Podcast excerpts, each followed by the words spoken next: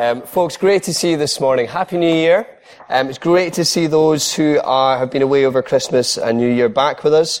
Um, this is, we've been in Edinburgh for seven years, and this was the first time we've ever been here for New Year. Um, and it was great. We loved it. So, if you have your Bibles, turn to Psalm 1. It's where we're going to be this morning, so turn to Psalm 1.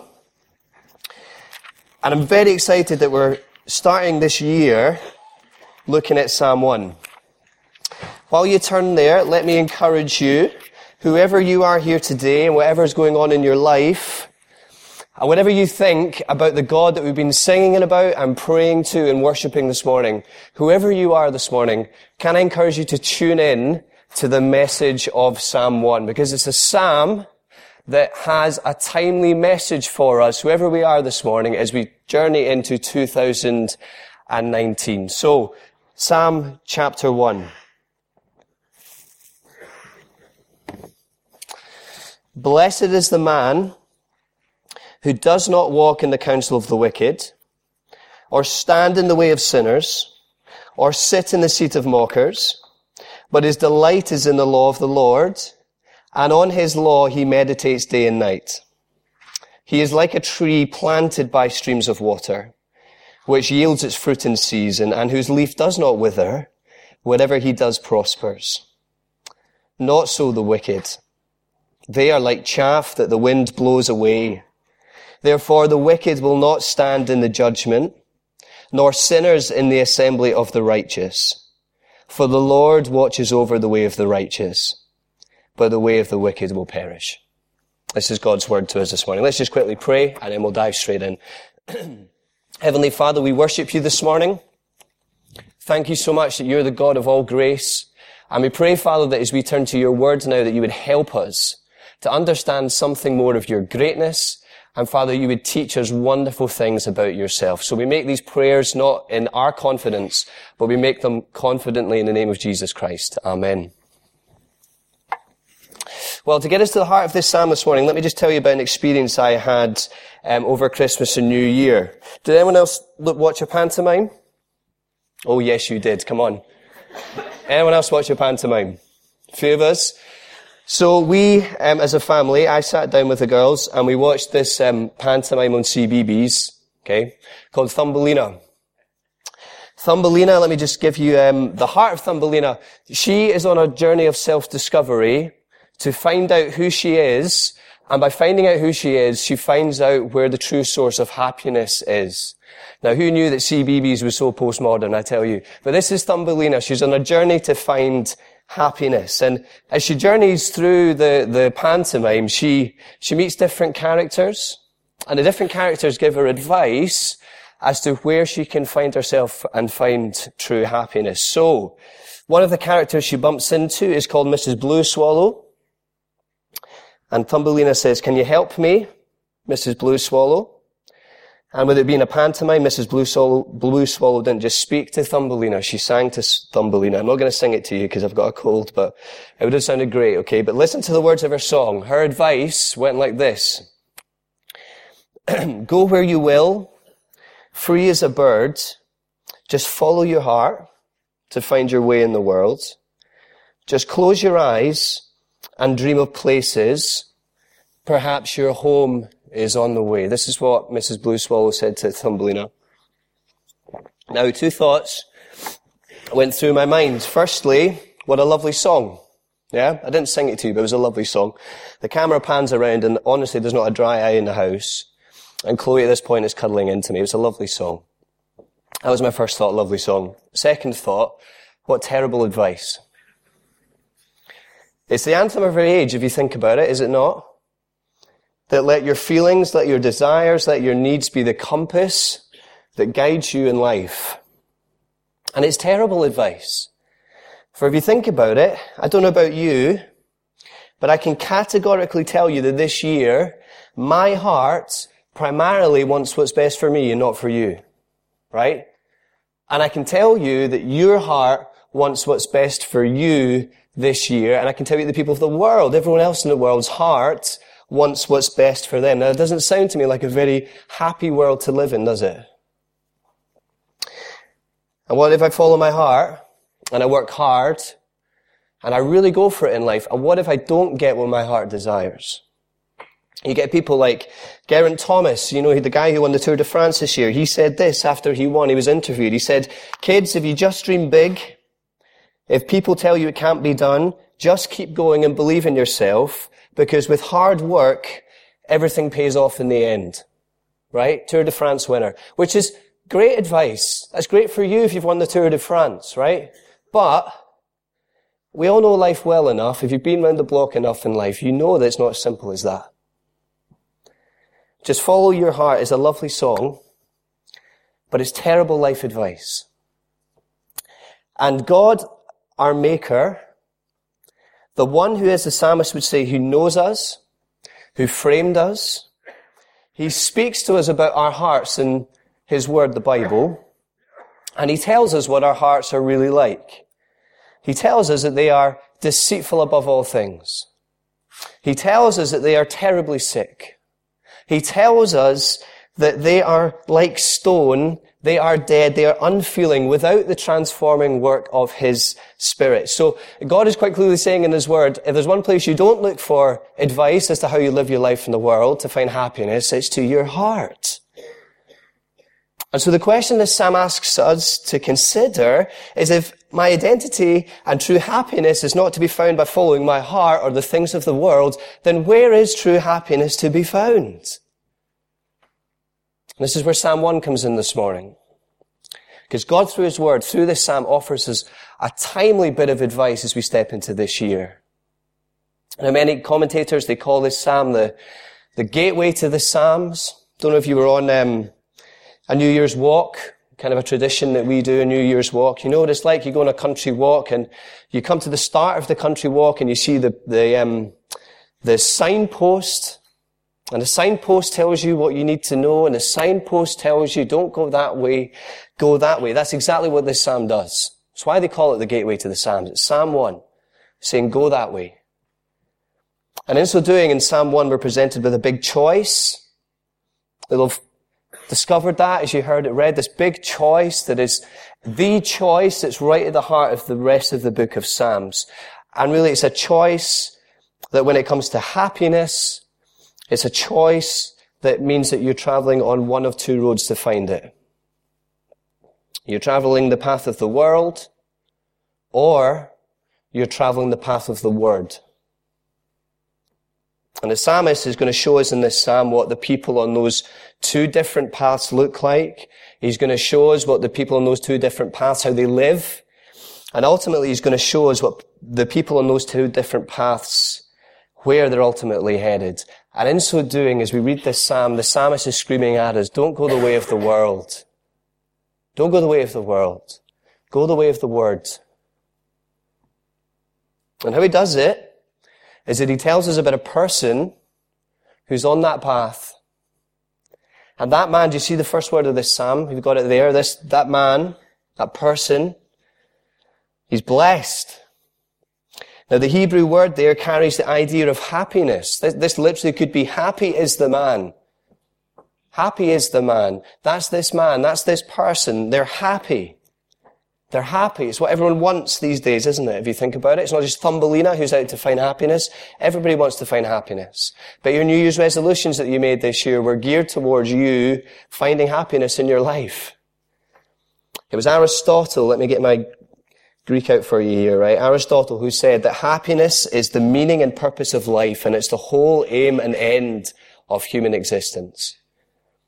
It's one of the founding principles, isn't it, of the American Declaration of Independence that everybody has the right to life, to liberty, and to the pursuit of happiness. This is how our world lives. And the thing about Psalm 1, the thing about this, the, the man of Psalm 1 is that he's found it. He's found it. He's blessed. And if he's blessed, if this person is blessed, if this person has found true happiness, then I'll put my hand in the air and say, I want to know where they found it. I want to know that. I want to know where and how he's got it. So come with me to verses, Psalm, um, verses 1 and 2 of this psalm and let's see how this man lives his life. Now you'll notice, if you've got the text there, that there's three parallel phrases, parallel, that's difficult to say, right? Parallel phrases. That look great on paper, I tell you. That we get at verse 1. Do you see, to describe this man? They're parallel in that we get essentially the same idea three times to hammer home the point concerning how he doesn't live his life. Do you see them there? He doesn't walk. He doesn't stand. He doesn't sit. Many commentators will point to the fact that there's a downward progression there. Walking, you're just living your life. Standing, you're stopping to think about life. Sitting, you've made your decision. He doesn't do these things. He doesn't walk, stand, and sit in the ways of the wicked, the sinners, and the scoffers. Which I take it in the original context, he's, he's thinking about those in Israel and those ever since who either actively or passively in their lives, they choose to live their lives with no interest in knowing this God and no interest in, interest in a desire to keep his ways. And they're in the path of the world. They own its values. They chase its dreams. They follow their hearts. But do you see how this man has said no to that path? He said no to that path. I'm not on that path. How is he living? Verse 2.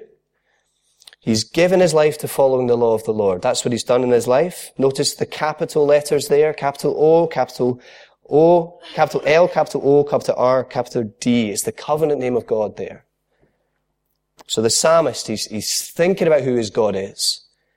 He's dwelling on the truth that this God is the God who has revealed himself mightily as he saved Israel from slavery in Egypt, revealed himself mightily that he is the God of all gods. And this God is, has taken this people and he's so graciously and wonderfully bound them to him and him to them, saying, you are to be my people and I am to be your God. That's what a covenant is. That's what he's done. And he's given them his perfect law, his holy law that reveals his character. And he said, that's how I want you to live as my chosen people, as my covenant people. And so the psalmist is reflecting on all that. He's thinking back. And he's saying, in light of who this God is, the fact that he's so holy, that he's so gracious, that he is so awesome, that he's full of steadfast love, in light of who he is, in light of what he's done for us, why would I want to live my life anywhere else? Why would I want to live my life according to a different set of standards? And why would I want to live my life apart from relationship with the God who made me? Because my God Yahweh, the Lord, is that big. He is that great and he's that good. Do you see how he feels about the law of the Lord? He delights in the law of the Lord. Do you see it? He delights in it. Now the question we need to ask, isn't it, as we read that, is how has he got there? How has he got there? He meditates on it. That's what he does. Do you see that word? He chews on it. That's what to meditate means. Not empty your mind, but to fill your mind. He gets the word of the Lord into his bloodstream. And you notice how he does that night and day to the delight and the benefit of his soul. My friends, I don't know how you respond as you read that this morning, but I read, I've been studying it all week, I've been meditating it all week, and I read it again this morning, and I thought to myself, that's where I want to be. That's where I want to be. You know, I've done this thing for the last few years. Every year I've got a new Bible. Just make that my Bible for the year. Just take it everywhere, do my quiet times on it, do my visiting with it. And I picked it up this year, January the 1st, and I read the psalm in my mind. I thought, Lord, would you help me delight more this year in your word? Would you help me delight more this year in your word? You know, my former colleague John, when he was here, he always used to joke about how I was terrible at doing one thing. Right, I've got your attention with that, right? Terrible at doing one thing. Do you know what that thing was? I couldn't make a decent cup of tea. And the thing what I used to do, used to go into that kitchen right there. And in my haste to get on with whatever I was doing, I would dunk the tea bag in. I would literally give it about 10 seconds. And I would take it out again, throw it in the bin. I would take it through to him. Right? You need friends who'll tell you the loving, hard truths in life, don't you? He said, I was terrible making a cup of tea. And the reason was, is that I didn't let it brew. I didn't let it brew. Didn't have the time to let it brew. I was busy. I was doing things. Didn't let it brew. Here is a man who's allowing the Word of God to brew in his life. And you see, because he's doing that, it's delighting his soul. Friends, is it any wonder that often our affections for the Lord often go stale. Our love for Him goes so often dim. When we often go days without feasting and nourishing our souls on His Word. Spending time with Him. Reflecting on who He is as we encounter Him in His Word. Let me ask you, are you delighting your soul in the Lord? Are you making time for that to happen? It was George Muller, the Christian evangelist who set up many orphanages down in Bristol, down the south of England, He used to say that the first and greatest primary business of his day, that which he ought to attend to, was to have his soul happy in the Lord. A man with so many pressing demands on his day. And that is where he wanted to start his day, getting his soul happy in the Lord. Now listen, You've got to get our theology right on this one. God won't love us more or less based on whether we spent time reading His Word or not. We've got to get our thinking right on that one. We're saved by grace alone, through faith alone, in Christ alone. We'll come back to that later on. This isn't about working our way up to God. This is about getting to know God more as we spend time getting to know His Word more. This is who He is. Tells us who He is. I had a friend of mine recently who he, he, I heard him talk about how he asks himself as he reads his Bible in the morning, he asks himself, what is it about what he's reading that causes him to delight in who God is more? And what he does, he just takes a pen, he underlines it, he circles it, he tries to memorize it, and he prays and offers thanks to God for who he is. The essence of that is how this man lives his life, right? This is how he lives his life. His happiness is in the word of the Lord. And because of that, look at verses 3 and 4. This is where we are now. Look at what this man sees in his life. So this man who's chosen the way of the, the word, this man who delights his soul in the, the God of the word, this man who's let God be in the driving seat of his life, do you notice the simile that we get here? What is he like? He's like a tree. Not just any old tree, he's like a tree that's planted in that he's got his roots right down, established and nourished by streams of water. Is that not a wonderful image? Is that not a beautiful image of life and health? And there's fruit in this man's life. You see it? There's fruit in this man's life. I don't know about you, but I love in my life being around fruitful people. Something that came out so clearly from what Paul said about Bruce and Kate. Psalm 1 people, friends. They're just great to be around. We look forward to seeing them. I don't know if you've got people like that in your own life that you can think about. I think about Alex and I. We've got two good friends who we love to spend time with. We just love to be around them because of this reason. Because when you're around them, the, the fruit of godliness, I can see it just oozing out of them. The way that they pray, the way that they talk, the way that they laugh. And we call them radiators. That's what we joke about them. Radiators. Because we spend time with them, we come away and we feel warm and we feel encouraged. And you notice that the fruit of this person's life is, is produced in season? You see that there? Which I take it means that you see fruit when you'd expect to see fruit. Which is a wonderful thing to think about, isn't it? As we sit on another year that will be full of different seasons. I have no idea what the life seasons of 29 will be, 2019 will be like. I've got no idea what they will be like. But I'd imagine that the life weather forecast will be a lot like last year's. There'll be some sunny days, there'll be some rainy days, there'll be some patch drizzle that will be mixed in with the occasional spells of sunshine. That will be the year ahead, I'm sure. But friends, as I look back on the past few years, it continues to be one of the greatest joys for me doing this job to see some of you as you hit rocky seasons in your life, you produce godly fruit. So often the case, isn't it, that as the seasons of life, as they change, they, they reveal what's really going on deep down in our hearts. And I see some of you respond to uncertainties, respond to exam disappointment, respond to job loss, and respond to losing loved ones and I see you respond to it not by running away from the Lord, but by pressing into Him in prayer. Because no matter what's going on in my life, I know He's constant. I know my life will change. I know the circumstances of my life will change, vary. But He's not going to change. And that tells me a lot about where the, the, the roots of your life are. They're right down here. You're like Psalm 1. Your, your roots are right down there. Now I think at the, the back of our flat, there's a massive woodland park and it's full of, of giant oak trees. And the thing about those trees, I often look at them and I think they didn't just spring up overnight.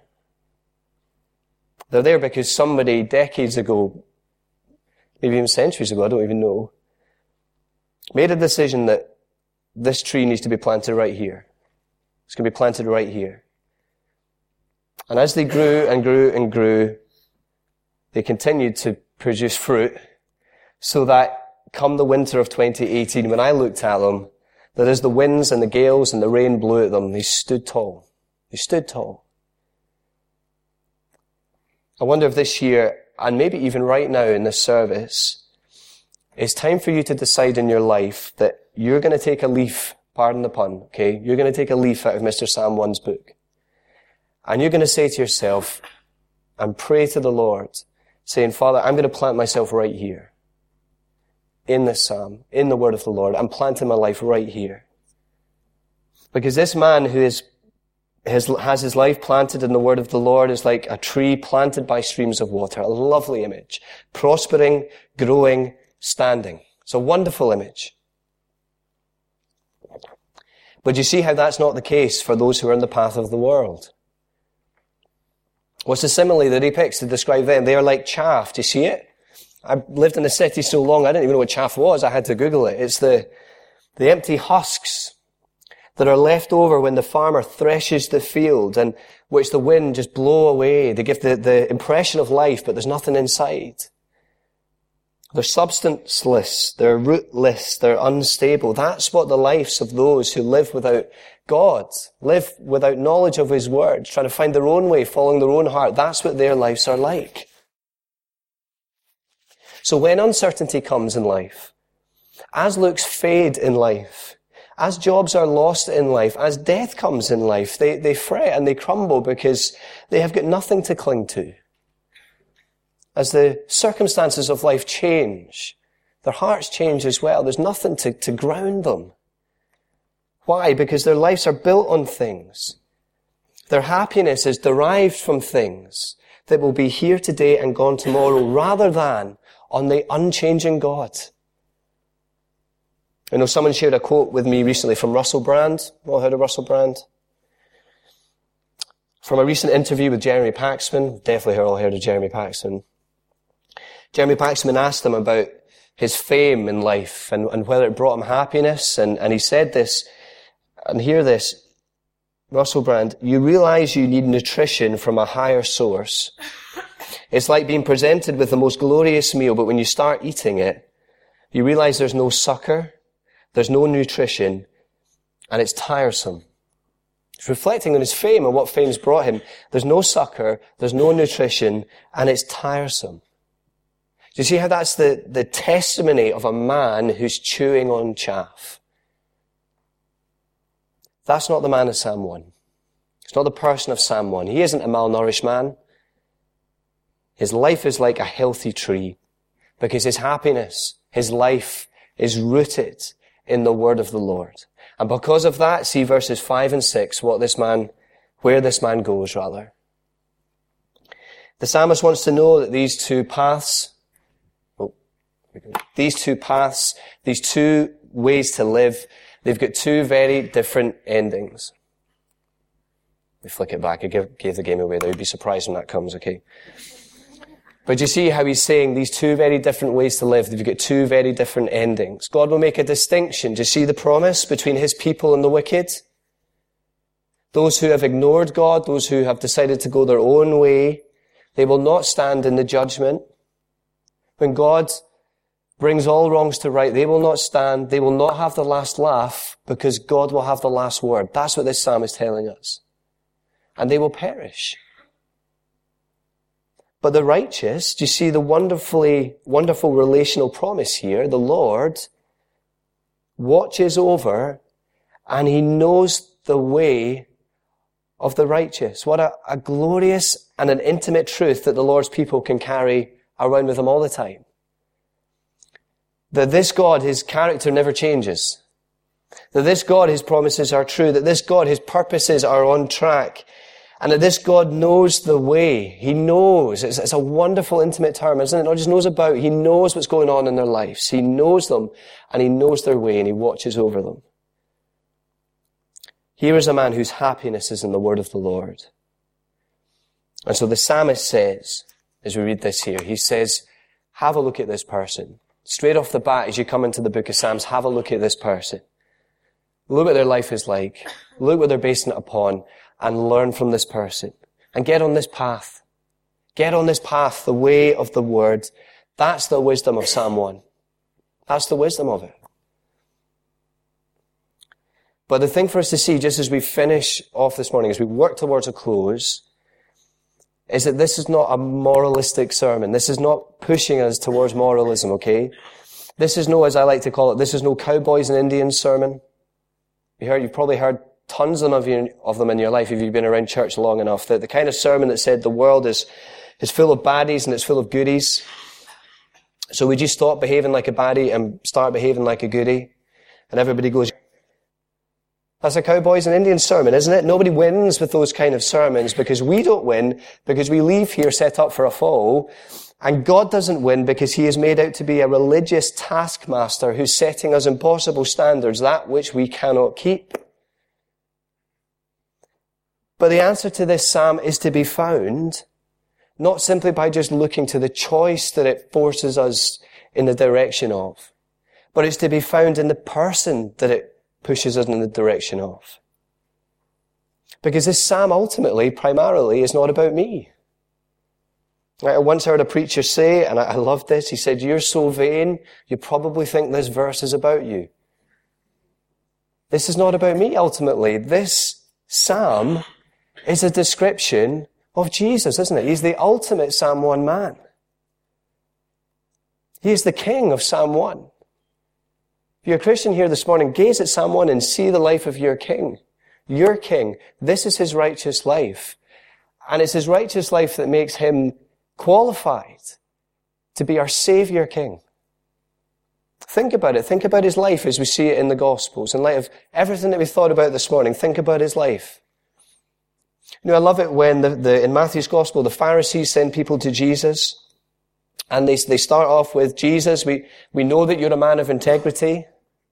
Jesus, we know that you're a man who teaches the truth. Jesus, we know you're a man who's not swayed by the opinion of others. Right?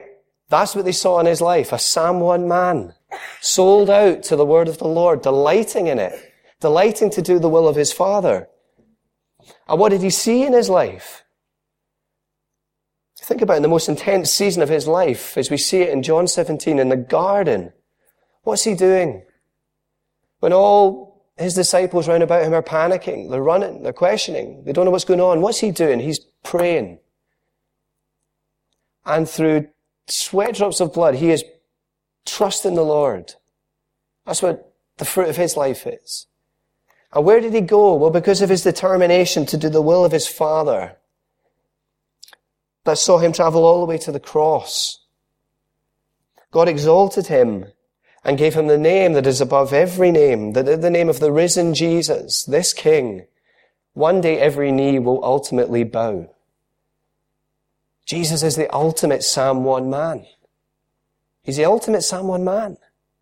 And praise him that, and this is the gospel, isn't it? That, that Jesus saw me and he had compassion on me saved a wretch like me as one who was by my very nature on the worldly path, wanted nothing to do with him, was on the path marked destruction, and Jesus had mercy on me. He died for my sin that I might not perish, and by the power of the Holy Spirit, opened my eyes to see the path that I was on and picked me up, took responsibility for my sin, and put me on the path marked the way of the Word. Friends, we are saved by grace, not by works. Saved by faith in the Psalm 1 King. And this Psalm 1 King, now that he's made me his own, calls me to be a Psalm 1 person. Calls me to be this kind of person. Words of English hymn writer William Cowper, to see the law by Christ fulfilled, to hear his pardoning voice changes a slave into a child and changes duty into choice. Friends, as we close, do you remember the advice of Mrs. Blue Swallow? Do you remember that? What did she say? To find Thumbelina, to find out who she is, to find out true happiness, where should she go? Where should she look? To the heart. Well, let me just tell you, and let's close with this. The, another piece of wisdom I heard over Christmas time, and it came from the Royal Palace. You see the Queen's speech on Christmas Day. Okay, I didn't. I, I Googled it afterwards, but Another piece of advice was offered, wasn't it, if you think about it, to our world. A speech that the Queen made on Christmas Day. She talked about the joys and the struggles of the year gone by, the delights of the years gone by, and she talked about the challenges of the year ahead. Now, I have no idea where the, the Queen is before the Lord. I don't know what's going on there, but I know what she did say after this. She said this. Only a few people acknowledged Jesus when he was born. Now billions follow him. I believe his message of peace on earth and goodwill to all is never out of date. It can be heeded by everyone. It's needed as much as ever. The Queen is saying, look to Jesus. Psalm 1 is saying, look to Jesus. Friends, as we stand here as a church community on the cusp of another year, let's make this year about an all-out pursuit of Jesus Christ. Let's find our all in all in who He is, because our identity, our true happiness is not to be found in following our hearts or the things of the world.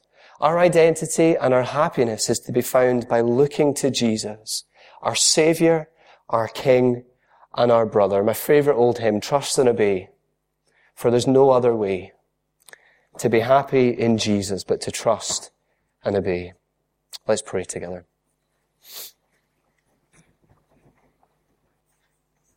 Blessed is the one whose delight is in the law of the Lord and who meditates on his law day and night.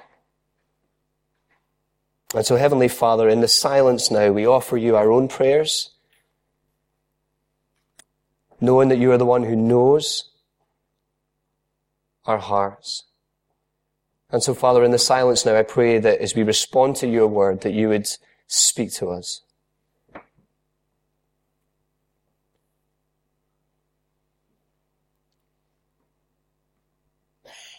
Our Heavenly Father, we long for the truths of Psalm 1 to be true for us this year, to be true for us right now in our own hearts. I pray that you would help us by your Spirit to have a new resolve to be people who are sold out for you and who hang our lives on your every word, who are people who live not by sight, but by faith. And that we would find our identity and our happiness by fixing our eyes on Jesus Christ. And it's in His wonderful name that we confidently know and pray, knowing that you hear us. In Jesus' name, Amen.